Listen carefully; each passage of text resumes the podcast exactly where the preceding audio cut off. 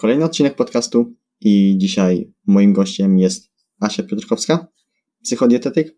I Asia, na sam początek chciałbym, żebyś opowiedziała o sobie parę słów, kim jesteś i czym się zajmujesz. Cześć, bardzo mi miło. E, dziękuję Ci, Kuba, za zaproszenie. Bardzo się cieszę, że, że możemy nagrać ten odcinek i to też w takim temacie, który no, jest moją ogromną pasją. E, ja jestem psychodietetyczką i dietetyczką kliniczną i głównie na co dzień pracuję z osobami, które się borykają z zaburzeniami odżywiania. E, I to jest jakaś taka działka, w której się rozwijam i w której poszerzam cały czas swoją wiedzę. Prowadzę swój też podcast, jak czujemy, do którego też zapraszam, jak mogę sobie tu pozwolić na autoreklamę. Prowadzę swoje media społecznościowe. E, na co dzień jakby działam stacjonarnie na Śląsku i też online. No, a prywatnie chodzę po górach sporo, tańczę baciatę, więc to są takie moje pasje. Jasne. Akurat z chodzeniem po górach to też jest jedna z moich takich mm, może nie powiedzieć pasji, bo w górach byłem dosłownie dwa razy, ale naprawdę bardzo to jest fajne. Chodzić tak, może nie cały dzień, ale tak kilka godzin spędzić w tych górach, to jest naprawdę coś fantastycznego. Zgadzam się, jak najbardziej, więc zachęcam do tego, żebyś częściej w nich bywał. Jasne. Mm, słuchaj, na początek chciałbym zapytać w ogóle, jak ta twoja droga z tą psychodietyką się zaczęła? Mm, no, generalnie, tak jak sobie myślę o takim punkcie zwrotnym, y, to ja jak y, w ogóle trafiłam na studia przez przypadek, y, potem one stały się jakąś taką moją pasją. No i wiadomo, że na studiach uczą nas takich, a nie innych rzeczy, więc ja też jako zaczynająca dietetyczka, mm, no to głównie działałam na planach żywieniowych, na jadłospisach, takich bardzo elastycznych i zawsze zindywidualizowanych. E, no ale po kilku miesiącach mojej współpracy z pacjentami widziałam, że u niektórych to nie działa i że to naprawdę nie jest tak, że e, trzeba się trzymać jakoś sztywno jakichś reguł i tak dalej. Mm, no i zaczęłam trochę więcej poszukiwać. E, I też sama miałam takie sytuacje, które mnie skłoniły do refleksji. Przytoczę Wam, żeby to może jakoś sobie można było bardziej wyobrazić. Miałam na przykład takie sytuacje, że wracałam do domu bardzo zmęczona Y, i potrafiłam otworzyć lodówkę i w mgnieniu oka zjeść bardzo dużo różnych produktów. I wiedziałam, że to nie wynika jakby z głodu, no nie? No bo sobie gdzieś tam w ciągu dnia te posiłki rozkładałam. E, no a jakby pochłaniałam to, co było przede mną. E, I w pewnym momencie się w ogóle zorientowałam, że coś nie gra i zadałam sobie takie pytanie w sumie, Asia, czego ty tak naprawdę potrzebujesz, stojąc przy tej lodówce? E, I okazało się, że ja po prostu jestem zmęczona i że ja ten, to zmęczenie zajadam i zaczęłam potem rozmawiać też z różnymi moimi pacjentkami, bo głównie przychodzą do mnie panie. E, I się okazało, że no jakby tutaj ten czynnik taki emocjonalny, psychologiczny jest bardzo duży, że w ogóle to jedzenie no nie pełni tyle różnych funkcji w naszym życiu, że ktoś zajada stres, ktoś inny smutek, e, ktoś inny samotność. No ja zajadałam zmęczenie i to był taki punkt zwrotny, w którym ja się zaczęłam po prostu bardziej interesować psychodietetyką, no i bardziej zaczęłam w to wchodzić, tym mnie zaczęło to bardziej jarać. E, no i teraz głównie pracuję tutaj, czyli właśnie nad tym, jak e, te emocje wpływają na nasze wybory żywieniowe, nad poprawą tej relacji z jedzeniem i z samym sobą. Więc takie były moje początki. Też no jak byłam dużo młodsza, gdzieś tak gimnazjum, liceum, to miałam dosyć dużą nadwagę. Spotykały mnie różne komentarze z, jakby z, ze strony różnych osób. No i tak też wpędziłam się w, myślę, takie zaburzenia odżywiania, może jakoś wtedy jeszcze nie nazwane i niezidentyfikowane. No bo miałam faktycznie tak, że mm, wymiotowałam na przykład po posiłkach i nikt o tym nie wiedział. E, moja mama się dowiedziała, jak nagrałam swój podcast e, rok temu e, i zdobyłam się też na taką rozmowę z nią. Mm, no bo generalnie myślę, że wtedy sama się gdzieś tam z tym po prostu zmagałam, więc to jest też taka część. Znaczy, na szczęście u mnie wtedy to nie trwało długo i jakoś to się poukładało. Natomiast też mi jest łatwiej dzięki temu zrozumieć moje podopieczne, nie? dziewczyny, które do mnie przychodzą no bo przez pewne różne takie swoje mm, problemy w relacji z jedzeniem, bo tak bym to nazwała, też przeszłam. Mhm. Właśnie tak teraz y, naszła mnie trochę taka mm, refleksja na to, co powiedziałaś o sobie, że też w młodych latach pojawiły się u ciebie te zaburzenia odżywiania. I ja z perspektywy czasu biorę do tego przynajmniej w moim przypadku, do tego większy dystans, bo nie mogę tego nazwać zaburzeniami odżywiania. Bo w Twoim przypadku na przykład właśnie były to wymioty. Mm, też na pewno gdzieś mm, Ty wpływałaś na to, że wymiotowałaś. Jakby, no wiadomo o co chodzi po prostu. Mm, tylko ja bardziej mogę powiedzieć chyba o złych relacjach z jedzeniem. Bo ja na przykład bałem się zjeść cukierka, bo nie wiedziałem ile on ma kalorii. I też jak ty powiedziałaś, nie trwało to długo, bo ja w pewnym momencie ocknąłem się i mówię, Kuba, coś jest nie tak, że trzeba to jednak zmienić że ty nie możesz bać się zjeść jakiegoś małego cukierka. Mm, I zauważyłem, że jakby głębiej weszłem właśnie w ten temat zaburzeń odżywiania i to jest poniekąd takie moje, nie powiem, że to jest jakaś pasja czy, czy coś, ale po prostu lubię te tematy i lubię też o tych tematach rozmawiać, bo wiem, co czuje osoba, która przechodzi to wszystko. Tak, bo też przechodząc przez różne rzeczy, no jest nam łatwiej gdzieś wejść w skórę, chociaż to też wiadomo nie znaczy, że specjalista, który tego nie przeszedł, jest gorszym specjalistą, absolutnie nie. E, no ale pewne mechanizmy, pewne czynniki, e, no rozumiemy też, no nie? Mhm. Skąd się biorą zaburzenia odżywiania? Jeżeli miałbym tak zapytać ogólnie, jakie są najczęstsze przyczyny i gdybyś miała o nich trochę opowiedzieć. Mm, wiecie co, generalnie jeżeli chodzi o e, takie przyczyny zaburzeń odżywiania, to mówimy o tak zwanym podziale trójczynnikowym zaburzeń odżywiania e, i w to wchodzą nam czynniki, które predysponują, wyzwalają i takie czynniki, które podtrzymują. Mm, takie trudne słowa, ale trochę Wam o nich opowiem. Do takich czynników predysponujących, tak, czyli wyzwalających, można powiedzieć, znaczy takich początkujących o, na, na tej zasadzie, na przykład są e, predyspozycje kulturowe. No zobaczcie, na przykład ideał szczupłej sylwetki, tak, taka atrakcyjność fizyczna, do czynników predysponujących będziemy też zaliczać predyspozycje rodzinne, e, no i takie indywidualne, czyli jakiś zaburzony obraz siebie, perfekcjonizm, tak, jakieś e, skłonności do lęku, dużo lęku jest w zaburzeniach odżywiania. Drugie czynniki, no to zawsze mamy te czynniki wyzwalające, tak, czyli coś się dzieje i to może być takim e, czynnikiem na przykład jakiś aspekt społeczny, czyli negatywne uwagi z otoczenia o kształcie i rozmiarze ciała. Mm, dzisiaj nawet miałam taką rozmowę z, z rodzicami takiej dziewczynki, która usłyszała od lekarki, że, że ma wystający brzuszek i że chyba powinna schudnąć, dziewięciolatka e, albo komentarze no, ze strony, mm, nie wiem, rodziny, kolegów, koleżanek. No nie? To są takie aspekty społeczne. No, z aspektów psychologicznych takim czynnikiem wyzwalającym mogą być jakieś e, przykładowo wykorzystywania seksualne, no i biologiczne, no to mamy głównie związane z tym takim okresem dorastania, gdzie nasze ciało się zmienia. Natomiast czynniki podtrzymujące, y, no to będziemy tutaj wyróżniać sobie jakąś niską samoocenę, y, na przykład alienację społeczną, tak, zniekształcony obraz ciała. I to są, to jest taki tak zwany trójpodział.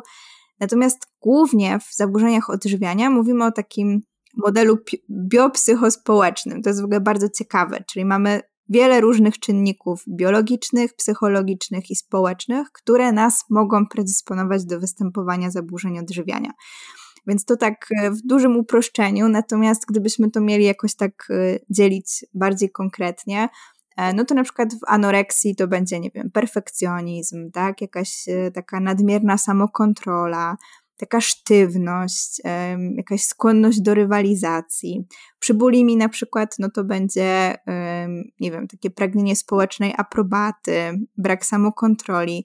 I tych czynników, słuchajcie, jest bardzo, bardzo dużo, które mogą się, mogą się zadarzyć, wydarzyć. No i też wiadomo, oczywiście, czynniki społeczne, społeczeństwo, w którym my jesteśmy, ale też cały system rodzinny nie? czyli jakieś, e, nie wiem, problemy w rozwiązywaniu konfliktów, matki na przykład takie dominujące, apodyktyczne. Czyli tutaj jakby tych czynników jest bardzo, bardzo dużo. Oczywiście to też nie jest tak, że jakby trzeba obarczyć którąś część, tak, czyli albo społeczeństwo, albo rodzinę winą za występowanie tych zaburzeń odżywiania. Natomiast no, na pewno te czynniki tutaj rodzinne też są takim mocnym predyktorem. A to ciekawe, co akurat powiedziałaś właśnie na temat perfekcjonizmu, bo ja właśnie z natury jestem taką osobą, która, która po prostu lubi mieć wszystko zrobione po swojemu i żeby wszystko było zrobione wręcz y, idealnie. I w momencie, kiedy ja zacząłem swoją taką redukcję, swoje odchudzanie, to było w 2018 roku, mm, wakacje, bardzo dobrze pamiętam to, bo ja wtedy z dnia na dzień tak naprawdę porzuciłem wszystkie słodycze, wszystkie jakby takie, wiesz, chipsy, napoje słodzone i tak dalej. Mm, z dnia na dzień, tak jak mówię, to porzuciłem. I na początku jakby nie odczuwałem takiego, takiej chęci, żeby to, to zjeść, bo jadłem rzeczy bardziej takie mm, odżywcze. Po prostu też dobrze się czułem, bo też ta waga, masa ciała spadała. Y, I tak nie odczuwałem po prostu chęci, żeby, żeby to zjeść. Ale przyszedł taki okres właśnie tej chęci. I ja z takim moim perfekcjonizmem chciałem w tym wytrwać. I właśnie wtedy pojawiło się takie coś, że ja bałem się zjeść tego cukierka, że bałem się zjeść coś, czego na przykład nie mogę wliczyć w moje kalorie, bo nie wiem ile to ma kalorii, chociaż mogłem to oszacować, ale właśnie wtedy bardzo skrajnie te kalorie liczyłem. Tak, to bo przy zaburzeniach odżywiania, tak jak sam zauważyłeś, no ten perfekcjonizm, mm, on mocno daje się we znaki, nie? Czyli jakby ja muszę coś robić najlepiej jak potrafię, a jeszcze jak dochodzi tutaj na przykład niskie poczucie wartości, jakiś brak akceptacji czy zaburzenie obrazu własnego ciała, no to próbuję to nadrobić, nie? Czyli jakby robię coś, czym jestem dobra. I to też, jak rozmawiam z moimi dziewczynami, no to one mają takie poczucie, że na przykład nie chcą wychodzić z zaburzeń odżywiania, bo postrzegają tą przestrzeń, tą sferę jako coś, co im wyszło. One schudły, tak, na przykład. Czy, czy jakby mm, im się to udało, one mogą się tym pochwalić. I to jest bardzo trudne, no bo tutaj mocno właśnie jakby odzywa się ten perfekcjonizm. Więc no, tak, to jest jeden z takich czynników na, na pewno predysponujących i podtrzymujących jednocześnie. Mm, a często spotykasz się z takimi osobami, Mm, które za wszelką cenę chcą dążyć do jak najniższej wagi, bo ja też taki okres przechodziłem, że te, jak te cyferki na wadze mm, spadały, to ja czułem się wręcz fantastycznie. W momencie, kiedy kolejnego dnia na przykład waga pokazała trochę więcej niż dnia poprzedniego, to ten humor, no, był taki, powiedziałbym, y, czasem nie za fajny. Tak, bo jakby to, to głównie wynika z tego, że uzależniamy swoje, swoją właśnie powiedziałeś humor, nastrój, tak, swoje poczucie własnej wartości od tego, co tam widzę na wadze, jak na nią wchodzę. Mm, no i to na pewno jakby przy takich zaburzeniach odżywiania to niestety e, cieszy, jak e, w sensie pacjentki się z tego cieszą, przynajmniej w jakimś takim trudnym, e, że tak powiem, hardkorowym momencie jakby tych, tych zaburzeń odżywiania. Potem to się też zmienia, no i cała praca e, tutaj interdyscyplinarna, czyli psychodietetyk, psychoterapeuta albo psycholog, czy też psychiatra, jakby zespół osób pracuje nad tym, żeby to działało w drugą stronę. No ale niestety my tak mocno uzależniamy swoje poczucie własnej wartości, mówię my, bo też sama przez to przeszłam, od tego, co widzę na wadze czy w lustrze, że niestety to jest to jest jakby punkt taki dosyć trudny do pracy, nie? Przy zaburzeniach odżywiania. Mm, wybacz, że tak trochę skaczę po tych tematach, ale tak e, moje podcasty się trochę tym charakteryzują, że tak e, jak rozmawiam z gośćmi, to skaczę z tematu na temat, żeby też tak trochę nudno nie było. Mm, I chciałbym zapytać, bo o to nie pytałem, czy ty sama wyszłaś z tych zaburzeń w momencie, kiedy właśnie ty byłaś tą nastoletnią dziewczyną, czy jednak ktoś ci wtedy pomógł? No, ja akurat jakby może właśnie, jakby nie lubię stwierdzenia, że gdzieś tam wyszłam sama, bo myślę, że to trwało na tyle krótko i też nie miało jakichś takich bardzo negatywnych konsekwencji, że, no, że jakby raczej gdzieś tam w, no wiecie, to nie trwało długo, więc też nie, ja nie zauważyłam, że potrzebuję pomocy, e, więc no wtedy powiedzmy to było kilka, kilka takich epizodów, więc myślę, że, że szybko się gdzieś tam ocknęłam. Natomiast mm, czy wyszłam z zaburzeń odżywiania? Myślę, że ta relacja w ogóle z jedzeniem była dalej trochę dalej popsuta, no nie, przez kolejne lata. dopiero jak nie zaczęłam się tym jakoś bardziej zajmować jako już psychodietetyczka, no i też przechodząc przez swoją terapię w późniejszych latach, już jako osoba dorosła. Natomiast no, na pewno nie zachęcam do tego, żeby z tych zaburzeń odżywiania wyjść, wychodzić samemu, jeżeli czujecie, że, że jakoś ta relacja jest trudna, czy potrzebujecie pomocy, to o nią proście i się też o to nie bójcie. Mm, tutaj mówię już do słuchaczy, którzy będą tego odsłuchiwać. Mm, no bo myślę, że, że może mieć to wiele negatywnych konsekwencji, jeżeli tak za wszelką cenę próbujemy sami. Nie? Chociaż ja oczywiście bardzo ubolewam nad tym, że no, ceny są jakie są i zarówno konsultacji z psychoterapeutami, czy też z psychodietetykami, no jest to dosyć kosztowne.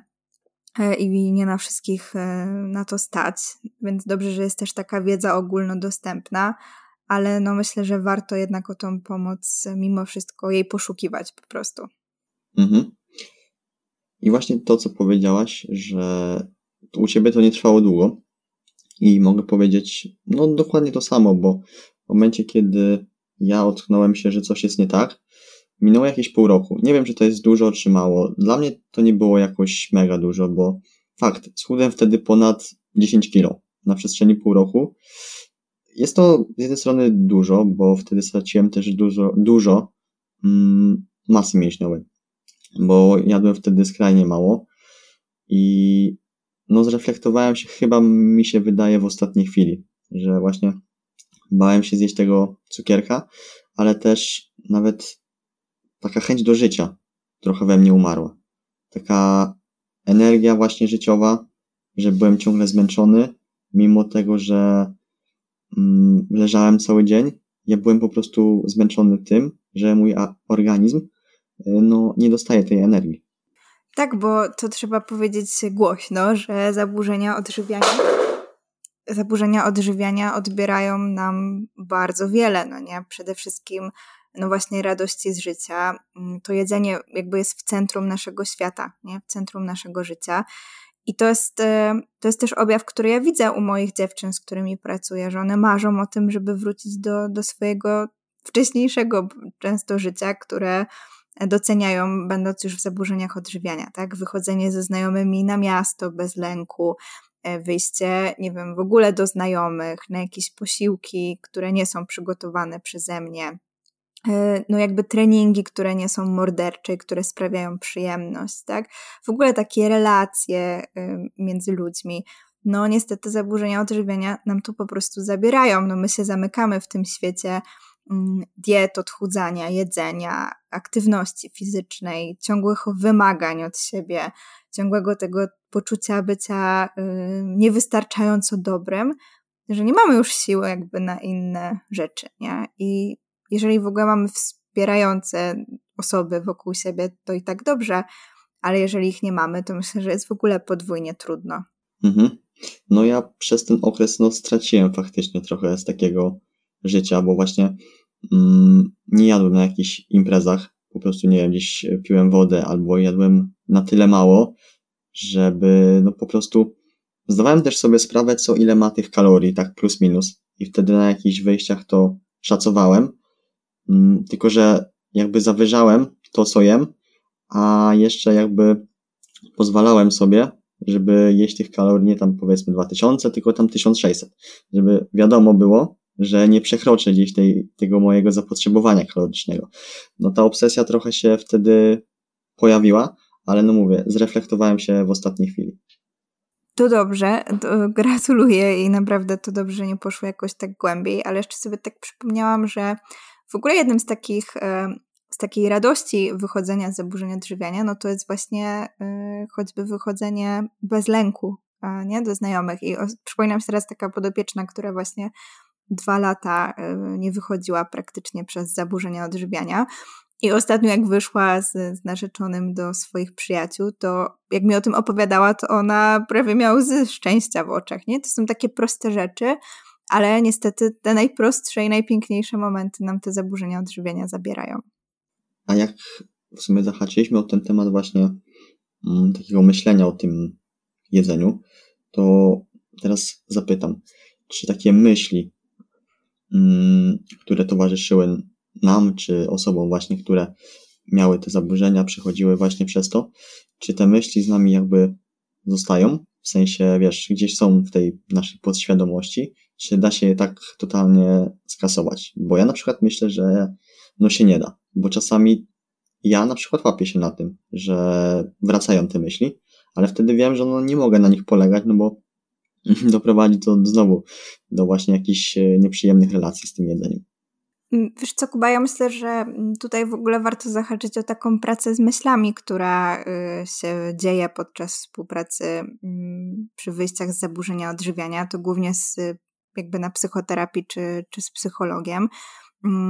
No bo to, w jaki sposób myślisz o sobie, jest, czy tam o, o, jedzeniu, no jest kluczowe, nie? I też w zaburzeniach odżywiania, no my tych różnych przekonań, tych takich schematów, które nam się włączają i uruchamiają, mamy bardzo dużo.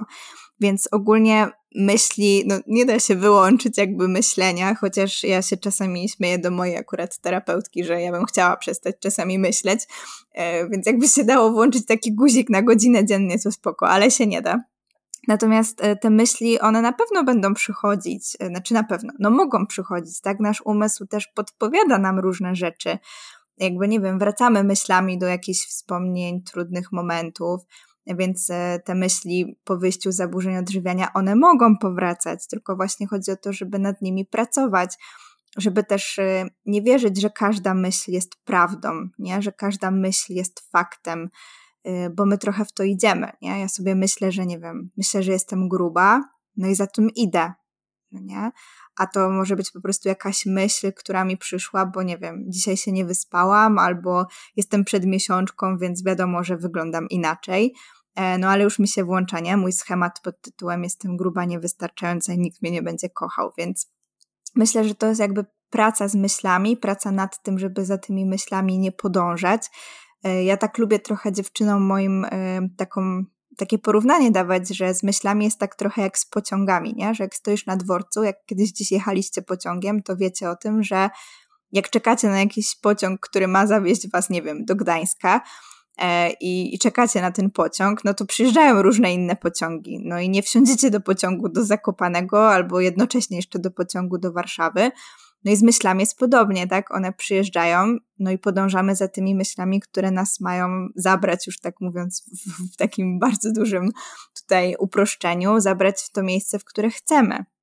Więc y, one mogą na pewno powracać, no bo nasz umysł no nie jest y, czymś, co się da wyłączyć po zaburzeniach odżywiania, natomiast no to jest praca właśnie z myślami, tak? Praca y, nad wyłapywaniem tego, ja bardzo lubię też taką pracę mm, i w ogóle gdzieś tam idę w kierunku tej terapii akceptacji i zaangażowania, czyli ja widzę, że coś mam, nie, nie wiem, zauważam jakiś niepokój, zauważam myśl pod tytułem, nie wiem, jestem niewystarczająco dobra, ale pytanie, co z tą myślą zrobię, nie? Czy pozwolę jej pobyć i puścić, czy żeby sobie poszła, czy pójdę za nią i będę się tam dalej w tym sosie, że tak powiem, topić. No także to e, myśli na pewno mogą wracać, natomiast to jest praca, praca z nimi po prostu.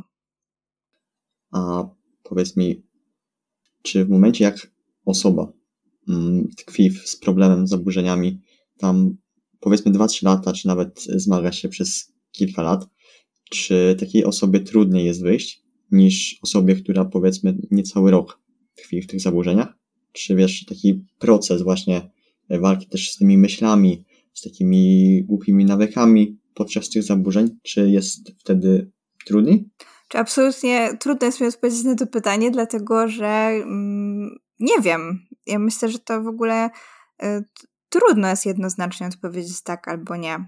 No bo to zależy od tak wielu różnych czynników i y, od jakby też czynników takich indywidualnych każdej danej osoby, nie?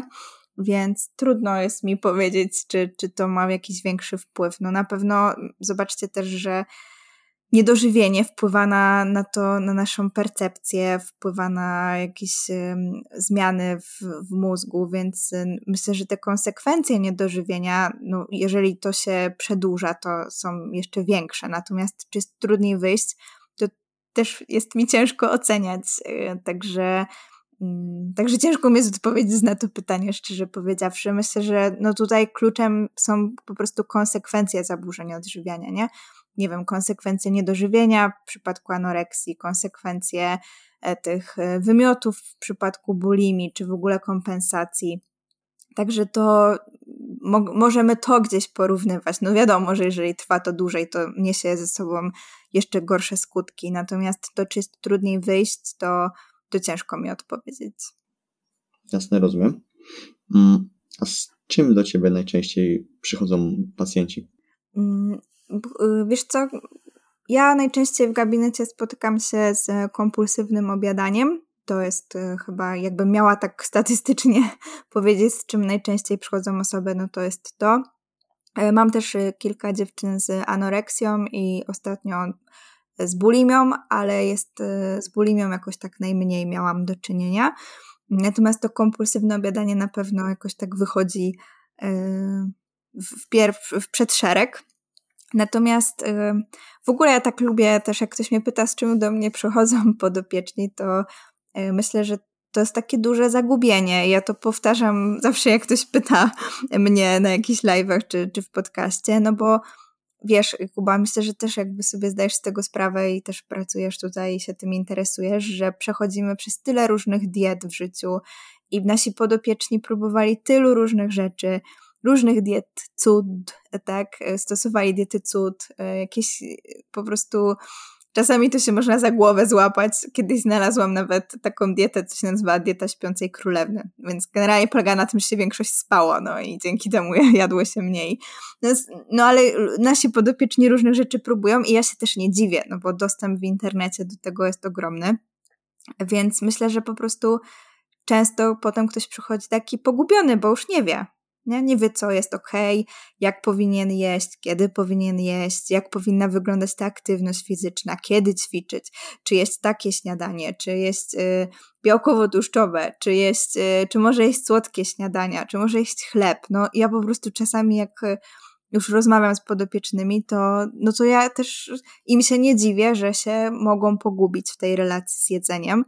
I myślę, że tutaj jest też praca nasza w ogóle psychodietetyków, dietetyków, żeby pomagać ludziom odkryć jakby głębiej, co tam tkwi, no nie? Chodzi mi o to, że jakby co oni lubią jeść, co im służy, e, dlaczego gdzieś tam, nie wiem, mają problemy z, z obiadaniem się, no nie? Jakby jakie to spełnia funkcje. Więc to jest taka mocna praca e, indywidualna każdej osoby. No, także tak bym to nazwała, z takim myślę pogubieniem, czyli już jakby nawet odchodząc od nazywania tych wszystkich zaburzeń, to, to sedno w tym jest to, że, że my nie wiemy, nie? że czasami ktoś mi mówi, kurczę, Pani Asiu, pierwszy raz mi Pani zadała pytanie, znaczy pierwszy raz ktoś mi zadał pytanie, co ja lubię jeść, nie? Bo to wcześniej to były narzucane jakieś e, schematy, tak to powinno wyglądać, proszę się tego trzymać, nie?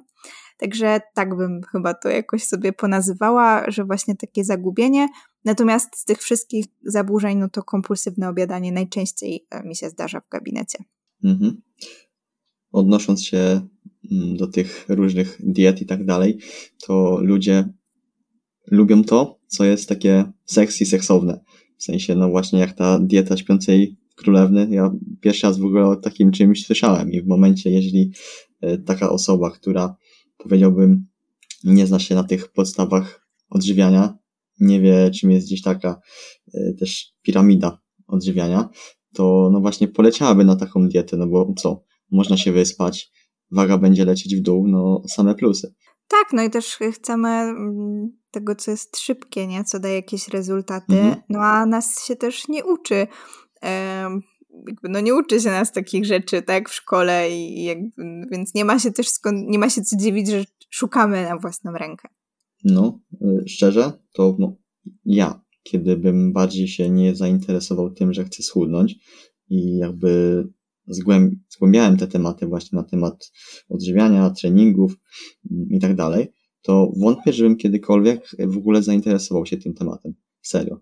I można powiedzieć, że przeszedłem trochę taką niefajną drogę, właśnie gdzieś przez te złe relacje z jedzeniem i tak dalej, ale dzisiaj jestem tu, gdzie jestem. I myślę, że gdyby nie to, to dzisiaj prawdopodobnie byśmy nie rozmawiali. To ja mam bardzo podobnie, więc no tak to czasem jest, nie? że jakieś nasze takie wydarzenia trudne prowadzą nas potem do, mm, do takich dobrych rzeczy. Także to akurat działa bardzo na plus.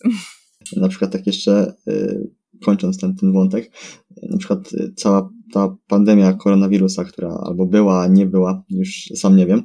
Mm, gdyby nie to, to prawdopodobnie też właśnie nie zacząłbym nagrywać tego podcastu i w ogóle też bym chyba nie zaczął prowadzić mm, Instagrama, bo wtedy miałem więcej czasu w domu, gdzieś te lekcje online na początku były jakie były, więc ja miałem multum czasu i chciałem po prostu to też jakoś zagospodarować.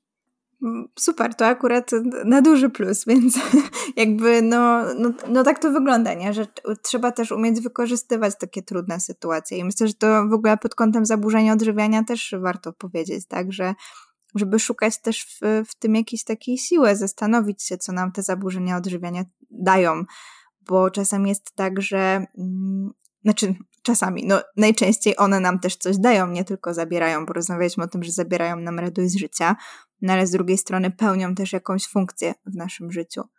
Jaka jest rola psychodietetyka w tym całym zaburzeniu, w tym całym wyjściu z tych zaburzeń odżywiania? I też chciałbym, żebyś opowiedziała trochę, mm, jak ty podchodzisz do, do danych pacjentów, co robisz w pierwszej kolejności, no i tak stopniowo, jak właśnie wygląda te wychodzenie z tych zaburzeń. Myślę, że to jest e, to, jak to wygląda, to jest zawsze bardzo indywidualna kwestia, bo mhm. ja też od początku w ogóle pracy, nawet e, na jadłospisach, mi bardzo zależało na takim indywidualnym podejściu do procesu zmiany każdego mojego podopiecznego, więc no ja też dużo pracuję przez to, bo, bo się skupiam bardzo mocno indywidualnie na każdej osobie. E, natomiast no jest to na pewno stopniowe, tak, i też um, gdzieś tam lubię to podkreślać, że żeby nie przyspieszać tego procesu wyjścia z zaburzeń odżywiania. No w zależności od tego, z czym się ktoś do mnie zmaga, no to tak też ten proces sobie rozkładamy. Um, zawsze na początku określamy sobie jakieś cele. Um, ja też y, pracuję na tym, że robię po prostu że spisujemy sobie jakby takie swoje nasze zasady, tak, do czego dążymy i, i tak dalej. Natomiast no później, no to w zależności od tego, co tam się dzieje też w ciągu tygodnia. Ja się spotykam z podopiecznymi e, co tydzień lub co dwa tygodnie i pracujemy głównie na automonitoringach, gdzie ktoś po prostu sobie zapisuje swoje myśli, emocje, też to, co je e, i na tym bazujemy. Wyciągamy sobie potem wnioski. Ja też e, no, mam taki sposób pracy, że lubię wydobywać raczej z ludzi, czyli nie narzucać, tylko podpytywać, jak ktoś coś widzi, jakie wnioski wyciąga, co mu to daje, e, do czego to prowadzi i na tym sobie bazujemy. No na pewno w, w przypadku zaburzenia odżywiania tutaj jest bardzo potrzebna współpraca wielu specjalistów i ja sobie bardzo cenię współpracę z psychologami i psychoterapeutami, bo ja też jako psychodietetyk nie mogę sięgać głęboko, tak, i prowadzić jakiejś psychoterapii, bo nie jestem specjalistą od tego. Więc ja bardziej y, obracam się w obrębie relacji z jedzeniem, y, czyli jak sobie poukładać te posiłki, co właśnie służy, jaka ilość, y, jakby jaka ilość produktów tak, jest sycąca, satysfakcjonująca, robimy dzienniczek sytości i głodu. Czyli dużo tutaj bazujemy wokół jedzenia. Nie wiem, jeżeli to jest zajadanie emocji, no to pracujemy sobie, jak sobie z tymi emocjami inaczej poradzić. Więc jakby ja krążę wokół y, jedzenia, natomiast no, psychoterapeuta czy psycholog schodzi jeszcze głębiej i tam pewnie przepracowywuje różne inne trudne rzeczy i te czynniki y, wyzwalające czy predysponujące, o których Wam powiedziałam na samym początku. Mm, no i myślę, że to jest taka rola psychodietetyka, nie? Czyli jakby pracujemy nad relacją z jedzeniem, gdzie w tym wszystkim, e, jakie to jedzenie w ogóle pełni funkcję w moim życiu, nie? A pełni bardzo wiele różnych funkcji. E, nie tylko taką biologiczną, że nas e, żywi i dzięki niej sobie istniejemy i mamy siłę i energię do tego, żeby działać w ciągu dnia, no ale pełni też funkcje choćby takie społeczne, czy, czy nam, nie wiem, daje właśnie jakieś ukojenie, uspokojenie. Także psychodietetyk głównie na tym bazuje. E, no i myślę, że jest takim trochę przewodnikiem, prowadzi trochę i ja też, no tak jak mówię, bardziej jestem takim, mm, staram się być towarzyszem, żeby, żeby pokazywać, że ktoś ma zasoby i ktoś ma zasoby psychoenergetyczne, czyli takie umiejętności do tego, żeby sobie poradzić z tymi trudnościami, przez które przechodzi.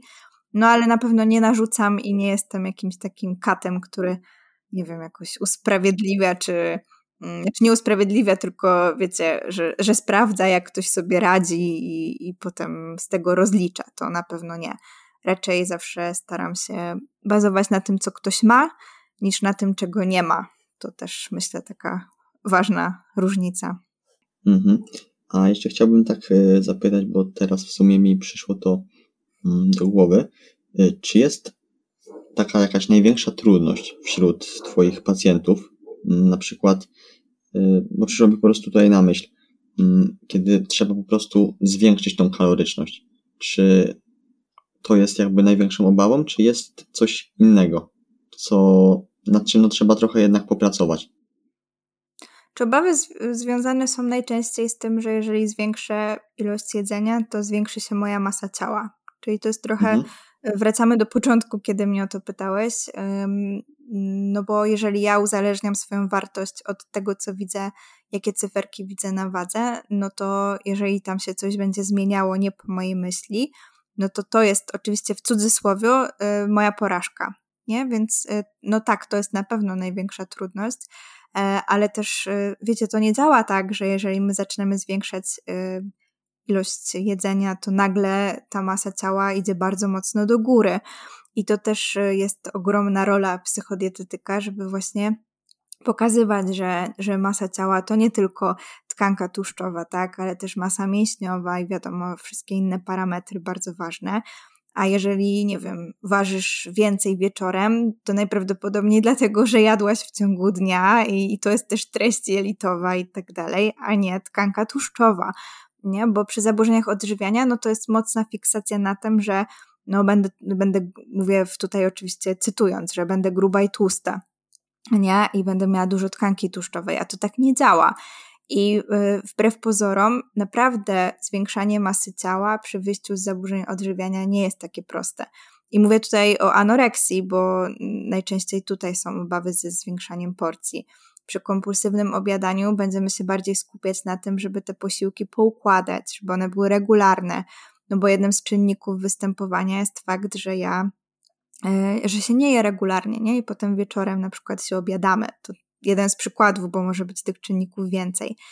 E, no, także tutaj, no tutaj obaw, obaw jest najwięcej zawsze związanych z e, tym obrazem ciała.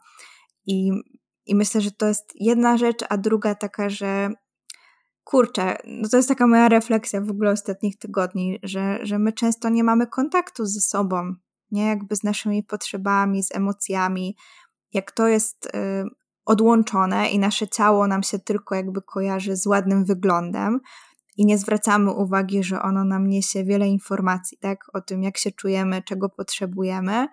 Mm, nie wiem, że ciało nasze krzyczy zwolni, no to, no to potem się to odbija jakimiś takimi y, problemami w relacji z jedzeniem. E, to tak jak przy kompulsywnym obiadaniu i napady obiadania nie są konsekwencją tego, że jesteśmy e, zbyt słabi, tak? E, tylko że właśnie czasami jesteśmy zbyt silni w różnych obszarach naszego życia i w którymś momencie to puszcza. No i puszcza często w jedzeniu po prostu, że to jest taka sfera, której nie kontrolujemy. Także tych obaw i trudności, myślę, osoby z zaburzeniami odżywiania no, mają dosyć sporo i one się będą głównie koncentrować no właśnie, na tym wyglądzie, na masie ciała y, i na tym, żeby to jedzenie przypadkiem na to nie wpłynęło. Mhm.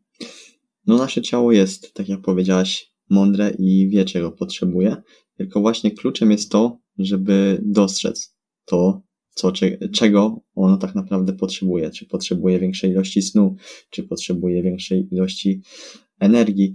Niekiedy jest to proste do zauważenia, bo w momencie, kiedy ty kolejny dzień z rzędu nie masz na coś siły, nie masz też na coś chęci, to wiadomo, że coś cierpi w naszym życiu. czy to jest sen, czy to jest za mała ilość energii, ale no są też takie przykłady, które jest ciężej zauważyć, co nie? Tak, tak. Ja myślę, że tego jest całkiem sporo, że też tracąc gdzieś tam kontakt ze swoim ciałem, no to tracimy na przykład kontakt z tym, jak przeżywamy emocje w ciele. Ja się spotykam z tym, w tym, z tym w gabinecie, że jak pytam, jak przeżywasz daną emocję w ciele, to często mm, słyszę, że no nie wiem, jakby nie czuję tego w ciele, nie? Mm, więc y, no, to jest też praca akurat już mocno taka terapeutyczna i tutaj ja, ja w to nie wchodzę. Natomiast no, to jest ważne, nie? żeby mieć kontakt ze sobą, czego ja potrzebuję, co jest dla mnie ważne, co ja lubię, żeby łapać kontakt ze sobą, nie? że często szukamy odpowiedzi i przy zaburzeniach odżywiania i w ogóle relacji z jedzeniem i z samym sobą, tej odpowiedzi szukamy na zewnątrz, a ona ostatecznie jest w środku w nas. I właśnie jak pytałeś też o tego psychodietetyka, to myślę, że to jest też taka ważna rola, żeby to wydobywać nie? od pacjentów, jakby co, co jest dla nich ważne, co jest taką motywacją. Bez tego no to jest ciężko pracować. Mhm.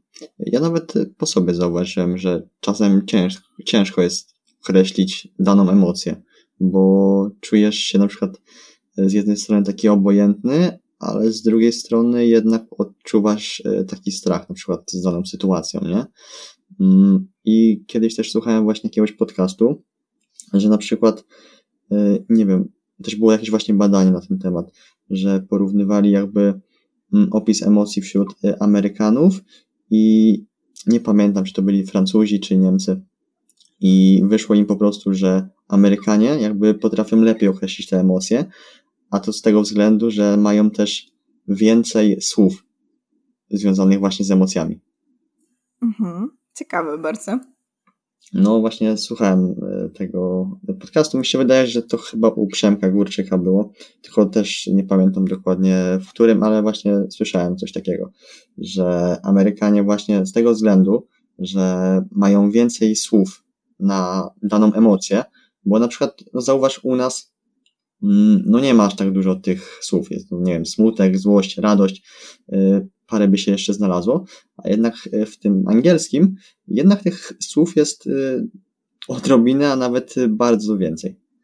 Znaczy myślę, że w, pols- w polskim języku też mamy ich sporo, tylko mm, my nie mamy do nich dostępu, bo dopiero jak, to, to jest też moje odkrycie takie osobiste, że jak się zaczęłam bardziej interesować emocjami, co jest w ogóle dla mnie takim tematem, którym, o którym mogłabym czytać cały czas, no to mm, no to się okazuje, że tam, no właśnie, możesz nazwać bardzo różnie, tak? Smutek, jakieś rozczarowanie, jak, więc jakby tych, tych określeń może być bardzo dużo, przynajmniej przy złości tak samo, no nie? Przy mhm. radości, tak, że będziemy mieć jakąś i satysfakcję, jakieś uniesienie, nie wiem, euforię, więc tych słów jest więcej, tylko my nie mamy do nich dostępu, bo nikt nas nie uczy. I uczymy się wszystkich rzek w Afryce, ale nie uczymy się o tym, jakie są emocje, jakie możemy przeżywać i wyrażać, nie? To jest, kurczę, w ogóle dla mnie takie odkrywcze, że no nie uczymy takich podstaw. Bardzo nad tym ubolewam ale tego nie zmienimy. Natomiast przy zaburzeniach odżywiania też na pewno ta praca z emocjami jest ważna i istotna. Mhm. Zbliżając się w sumie już y, do końca, będziemy dobijać do brzegu, chociaż te 40 ponad 5 minut bardzo szybko mi minęło. Tak, mm, mi też. Chciałbym, chciałbym zapytać o takie czerwone flagi, które mogą wskazywać, że coś idzie w złą stronę, że te nasze relacje z jedzeniem się pogarszają i taki moment właśnie, żeby się obudzić. Jakie to są właśnie takie sytuacje, po czym poznać, że to właśnie idzie w złym kierunku. Myślę, że ja bym to podzieliła na takie dwie kategorie i zawsze jak ktoś pyta o te red flagi, to też lubię tak to podzielić, żeby to było takie bardziej poukładane.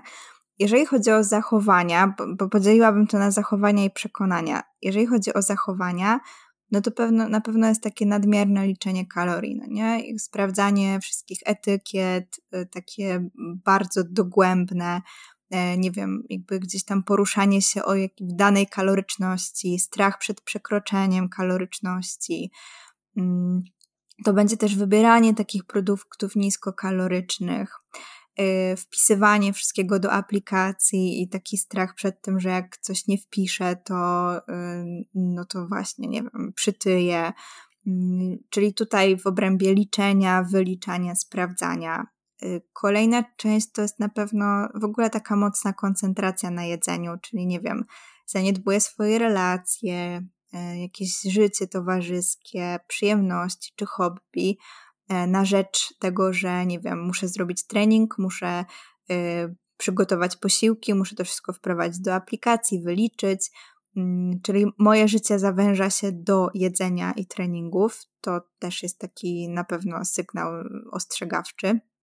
E, kolejne, no to myślę, że też właśnie taka nadmierna aktywność fizyczna, bo o niej nie wspominaliśmy, ona jest przy zaburzeniach odżywiania też bardzo istotna, czyli mm, no właśnie takie E, spalanie kalorii na tych treningach, nie? Takie często mordercze treningi, mm, nawet jak boli, nawet jak nie mam siły, to muszę zrobić trening, e, żeby to jakoś wyrównać, spalić te kalorie. E, to jest taka kolejna rzecz. Na pewno też takie właśnie przekonania, czyli jestem wartościowa, im jestem szczuplejsza, tak? Jestem wartościowy, im jestem właśnie szczuplejszy. E, moja wartość zależy od tego, co widzę na wadze. I nam może się to wydawać takie, że ja to tak mówię w uproszczeniu bardzo, ale to mocno wchodzi gdzieś tam w głowę, nie? że jeżeli zobaczę więcej, to, to kurczę, to, to coś jest ze mną nie tak. Zawaliłam, nie? Schrzaniłam to. No i tutaj też będzie właśnie takie kolejne zachowanie, czyli ważenie się bardzo często. E, zdarzają się sytuacje, kiedy ktoś się waży w ciągu dnia kilka razy. To na pewno też jest taką już bardzo mocno czerwoną lampką. Mm, nie wiem, no też chowanie jedzenia, no takie różne rzeczy, które widzimy, że one nam ograniczają też radość, tak, że trochę się czujemy w ogóle więźniem e, te, tej relacji z jedzeniem, że to, że myślimy bardzo często o jedzeniu, to też jest taki objaw, z którymi się dziewczyny do mnie zgłaszają że nie umiemy sobie poradzić z tym głodem, że na przykład pół dnia potrafimy nie jeść i jakby nie wiem, nie, nie odczuwamy tego głodu wieczorem, na przykład e, tracimy kontrolę i jemy to, co tam nam się e, nawinie. Więc jeżeli no, czujemy, że jakby coś jest nie tak, i to nasza intuicja najprawdopodobniej dobrze nam podpowiada, i ja w ogóle jestem z tych, co uważają, że warto słuchać siebie, jeżeli coś ci podpowiada, że halo, halo, wyluzuj, stop, coś tu nie gra, zatrzymaj się, no to, no to warto to zrobić.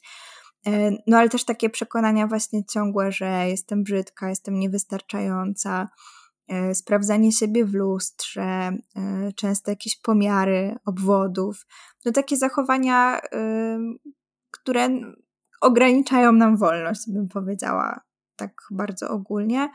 E, no ale i dodatkowo, gdzie jedzenie jest w centrum po prostu naszego myślenia, naszego działania, e, wszystko się kręci wokół niego. To myślę, że to jest taki moment, że warto szukać specjalisty e, i warto o tą pomoc poprosić. Mhm. I ja do tego wszystkiego dodałbym jeszcze coś takiego jak jedzenie o określonych godzinach. Czekanie na przykład do tej godziny równo 13 bo o 12.59 mhm. się nie liczy. Mm, także o 13.00 ten posiłek musimy zacząć jeść. I druga sprawa to jest jedzenie w samotności albo po prostu ukrywanie się przed, mhm. y, przed innymi tam powiedzmy domownikami, co nie? Tak, tak. No i też takie jedzenie emocjonalne, nie? że widzimy, że przeżywamy jakieś emocje, mm, nie chcemy ich dać często sobie przeżyć, no i też wchodzi wtedy jedzenie to tak, to na pewno. Mhm, ale te dwie rzeczy, o których powiedziałeś, tak, to też są takie charakterystyczne i ważne. Yy, ważne, żeby o nich pamiętać.